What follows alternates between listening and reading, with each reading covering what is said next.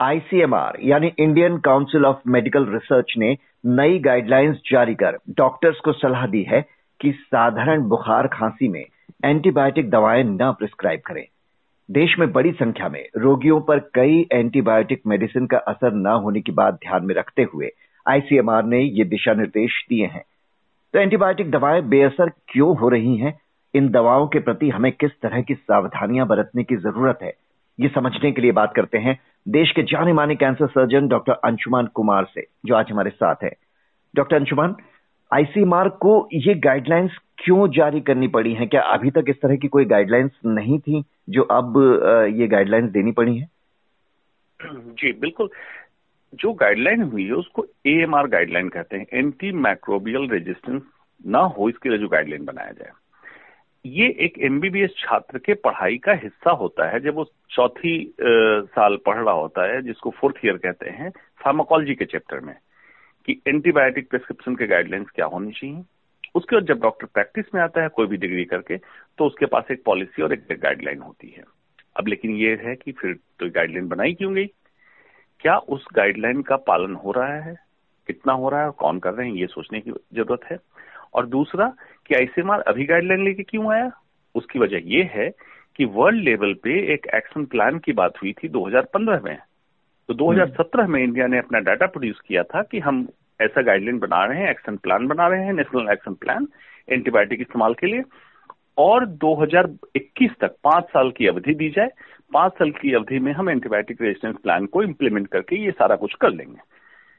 कितना काम हुआ है? यही बताता है कि आईसीएमआर को गाइडलाइन निकालने की ज़रूरत होगी। कुछ काम तो कर रहे हैं। और 2022 में उन्होंने गाइडलाइन निकाल दी चेताने के लिए। किनको चेताना है इनको?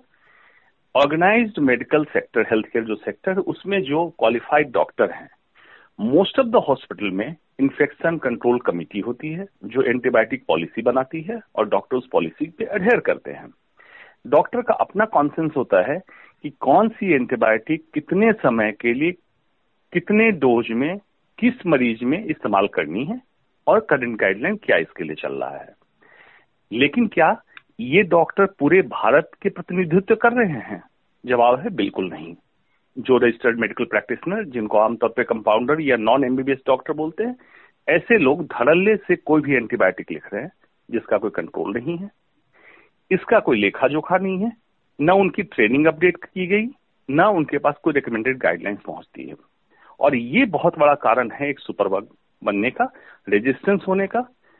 ऊपर से poultry farm animal husbandry fishery इसमें भी एंटीबायोटिक का इस्तेमाल होता है।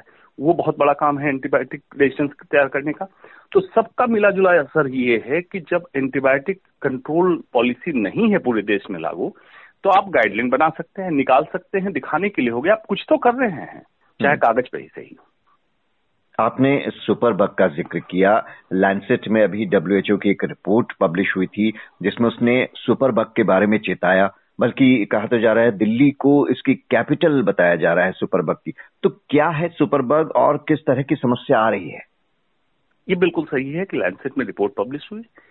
दिल्ली में यह समस्या बहुत समय से है, क्योंकि कॉन्सेंट्रेशन ज़्यादा है हेल्थ केयर का, लोगों का कॉन्सेंट्रेशन है और देश के कई हिस्सों से लोग यहाँ इलाज कराने आते हैं। At the same time uncontrolled organisation uncontrolled health care provider मतलब जो डॉक्टर नहीं है, ऐसे लोगों की वजह से एंटीबायोटिक का misuse overuse and abuse underuse ये चार चीज़ें हो रही हैं, जिसमें जितने ड्यूरेशन के लिए एंटीबायोटिक चलनी चाहिए, नहीं चली, ज़्यादा चल गई और मिसयूज हो गई, जिसमें नहीं चलनी चाहिए थी उसमें भी चला दी गई। अल्टीमेटली दिल्ली में जो बैक्टीरिया घूम रहा है, वो एंटीबायोटिक रेजिस्टेंस लेके घूम रहा है और साथ में एनिमल हस्बेंड्री फिशरी और पोल्ट्री फार्म में एंटीबायोटिक रेजिस्टेंस ये भी एक कारण बना।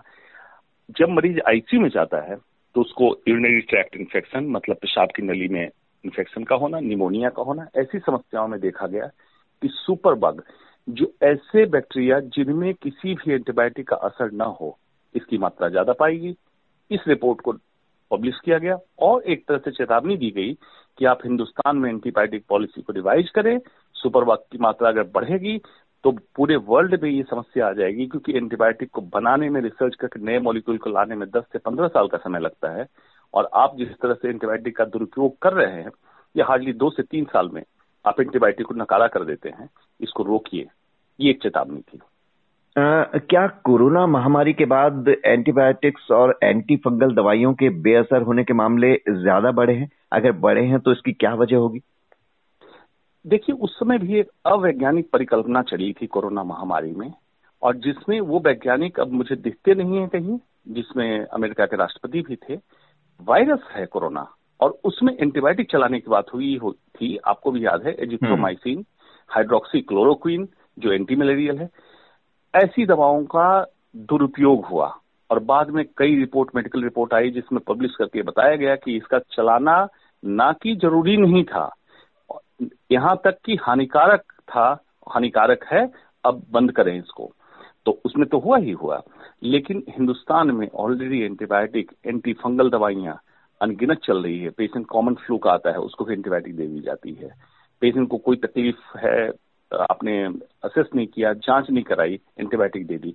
तो इस तरह से धड़ल्ले से एंटीबायोटिक का इस्तेमाल धरती पे बहुत कम ही देश ऐसे हैं जहाँ पे इस तरह से बिना किसी पॉलिसी के एंटीबायोटिक इस्तेमाल की जाती हो। और डॉक्टर्स तो जैसे आप कह रहे हैं कि हल्के साधारण फीवर खांसी में देने लगे जबकि एंटीबायोटिक्स जो है बैक्टीरियल इन्फेक्शन के केस में ही दी जाती है। क्या लोग भी इस तरह की नासमझी खुद दिखाते हैं? वो खुद कई बार जिद करते हैं डॉक्टर से कि आप कोई एंटीबायोटिक लिख दीजिए, या वो खुद अपने आप कोई एंटीबायोटिक जो उनको लगता है पिछली बार दी थी, वो लेने लगते हैं, जबकि हो सकता है कि इस बार का इन्फेक्शन कुछ अलग हो। और कई बार वो पूरी डोज भी नहीं लेते, बीच में ही छोड़ देते अगर उनको दो डोज के बाद ही लगता है कि अब मैं ठीक हो रहा हूँ तो ये कितना खतरनाक हो सकता है? जी, जब मैं कह रहा हूँ कि डॉक्टर के द्वारा एंटीबायोटिक का इस्तेमाल तो इसका मतलब इसमें सिर्फ़ क्वालिफाइड डॉक्टर नहीं है। क्वालिफाइड डॉक्टर एंटीबायोटिक का गलत इस्तेमाल बहुत रेयर करेगा। अपनी जानकारी के हिसाब से नहीं करना चाहता है। इसमें वो लोग हैं जो unqualified unorganised so called doctors हैं। मतलब एमबीबीएस नहीं किया है उन्होंने और प्रैक्टिस कर रहे हैं, ये मेजोरिटी दूसरा है स्वयंभू डॉक्टर मतलब हर इंसान अपने को डॉक्टर समझता है, गूगल पे पढ़ता है कि इसमें क्या एंटीबायोटिक मिलू, जाता है काउंटर पे ओवर द काउंटर मेडिसिन का प्रिस्क्रिप्शन मिलता है उसको, और डिस्पेंस कर दी जाती है दवा। दो डोज खाता है यूजुअली वायरल फ्लू दो दिन में अड़तालीस घंटे में खत्म हो जाता है, वो एंटीबायोटिक वहीं बंद कर देता है। अब इमेजिन कीजिए कि उसको वायरल फ्लू था, लेकिन साथ में कुछ बैक्टीरिया भी लेके घूम रहा था। ऐसे बैक्टीरिया दो दिन के एंटीबायोटिक के बाद रेजिस्टेंट हो जाएँगे और किसी और इंसान को अगर इन्फेक्ट करेगा, उसमें लक्षण देगा तो उस पर नई दूसरी एंटीबायोटिक सेम ग्रुप की काम नहीं करती है। तो ये ओवर द काउंटर प्रिस्क्रिप्शन एक कारण हुआ, स्वयं भी डॉक्टर दूसरे कारण हुए, और जो आर एम पी कंपाउंडर जैसे डॉक्टर हैं, वो तीसरे कारण हुए। ऑर्गेनाइज सेक्टर के डॉक्टर आमतौर पे इस तरह की हरकत नहीं करते हैं, क्योंकि हर अस्पताल के पास अपनी एक एंटीबायोटिक पॉलिसी होती है। जी। एक बात और, जो आईसीएमआर की गाइडलाइंस में मैं पढ़ रहा था कि कम्युनिटी अक्वायर्ड निमोनिया के लिए पाँच दिन और अस्पताल से हुए निमोनिया के इन्फेक्शन के लिए आठ दिन की एंटीबायोटिक्स दें। ये दोनों में क्या अंतर है अगर आप समझा पाए? जी। कम्युनिटी एक्वायर्ड निमोनिया मतलब ऐसे बैक्टीरिया जिनको एंटीबायोटिक का एक्सपोजर कम मिला हो। उनके लिए एंटीबायोटिक देने की अवधि कम होती है। हॉस्पिटल एक्वायर्ड निमोनिया मतलब निमोनिया तब हुआ जब अस्पताल में इंसान भर्ती हुआ। तो ऐसे निमोनिया में एंटीबायोटिक का इस्तेमाल लंबे समय तक मतलब आठ से दस दिन तक इसलिए किया जाता है कि टोटली बैक्टीरिया इरेडिकेट हो जाए, क्योंकि ऐसे बैक्टीरिया एंटीबायोटिक से एक्सपोज होते हैं। हो सकता है कुछ एंटीबायोटिक से पार्सली सुनवाई हो उन पे और कुछ से ना सुनवाई हो। तो एंटीबायोटिक का चयन एंटीबायोटिक की अवधि बढ़ा दी जाती है। ये बिल्कुल ठीक है। लेकिन इस गाइडलाइन में ये कहा गया कि कल्चर करें प्रोकैल्सिटोनिन क्यू टेस्ट देखें और एक्सरे करें। एक्सरे सुविधा चलिए हर जगह उपलब्ध है। लेकिन government of India ministry of health ICMR ये देखे क्या प्रो कैल्सोटोनिन टेस्ट आपके भारत में हर जगह उपलब्ध है। तो पहले इसकी उपलब्धता कराएँ गाइडलाइन बनाने से पहले। क्या कल्चर हर जगह हो रहा है? निमोनिया का बलगम अगर निकाल के हम कल्चर टेस्ट भेजें, कौन सी एंटीबायोटिक देनी है? तो क्या किसी गाँव में, हिंदुस्तान के गाँव में कल्चर टेस्ट आ जाएगा? तो पहले इसकी उपलब्धता कराए। कहने का मतलब है गाइडलाइन जब बनाते हैं दिशा निर्देश देते हैं तो दिशा भी दे और निर्देश भी दें। दिशा आपके पास है नहीं निर्देश आप दे रहे हैं तो ये फेलियर हो जाएगा। और एक ये जो कार्बापेनम एंटीबायोटिक है ये कहा जा रहा है कि बड़ी संख्या में रोगियों पर कारगर नहीं हो पा रही है अब देश में। इसकी क्या वजह है ये किसमें दी जाती है? ये बहुत खतरनाक बात हिंदुस्तान के साथ हुई है। कार्बापेनम में ग्रुप ऑफ़ एंटीबायोटिक है जिसमें दो खास मोलिक्यूल है इमीपेनम और मेरोपेनम ये एंटीबायोटिक जब मार्केट में आई थी रिसर्च के, बहुत एक्सटेंसिव रिसर्च के बाद, इस एंटीबायोटिक का नाम हम लोग कॉमनली निक नेम से बुलाते थे ICU antibiotic intensive care unit में जो मरीज़ होंगे, उन पे एंटीबायोटिक का इस्तेमाल करेंगे। और कैंसर सर्जन होने के बाद भी मैं बताता हूँ कि मेरे मरीज़ में ये एंटीबायोटिक पूरे साल में आठ से दस मरीजों में इस्तेमाल होती थी। इसलिए कि हम लोग बहुत ज़्यादा सतर्क रहते थे इस एंटीबायोटिक को इस्तेमाल करने में। क्यों? रिज़र्व एंटीबायोटिक थी। और बहुत ज़्यादा सीवियर इन्फेक्शन उसी में इस्तेमाल करते थे और महँगी भी थी, तीनों बातें थी। इसका इतना बुरा हाल किया इमीपेनम और मेरोपेनम दोनों का, जिसको हम हाइयर ग्रुप में रखे होते रिज़र्व एंटीबायोटिक बोलते थे आईसीयू एंटीबायोटिक बोलते थे, पूरी तरह से फार्मास्यूटिकल नेक्सस ने फार्मा नेक्सस ने फैला दिया मार्केट में और जाके गाँव देहात में प्रैक्टिस करने वाले कंपाउंडरों से लिखवाना शुरू कर दिया। छोटे नर्सिंग होम में कह दिया कि आप सब में लिखो, हो सकता है उनका कोई बिज़नेस इसमें इन्वॉल्व हो। हो सकता है हॉस्पिटल का बिज़नेस इन्वॉल्व हो हो सकता है छोटे डॉक्टरों का बिज़नेस मतलब जो नॉन प्रोफेशनल डॉक्टर है, उनका बिज़नेस इन्वॉल्व हो। और इस एंटीबायोटिक का अत्यधिक इस्तेमाल किया गया, दुरुपयोग किया गया। और आज हालत यह है कि ये इमीपेनम मेरोपेनम इतनी अच्छी दवा होने के बावजूद भी मेजॉरिटी इन्फेक्शन में काम नहीं कर रही है। एक दुर्भाग्य है और चिंता का बहुत बड़ा विषय है। जी, और चिंता का एक बड़ा विषय ये भी है कि एंटीबायोटिक्स दवाएँ बहुत बड़ी संख्या में कारगर नहीं हो पा रही हैं। इसी वजह से आईसीएमआर ने एक बार फिर डॉक्टर्स के साथ साथ आम लोगों को भी ये सलाह दी है कि वो एंटीबायोटिक्स दवाएँ हल्के साधारण बुखार या खांसी में इसी तरह किसी भी वजह से ना लें।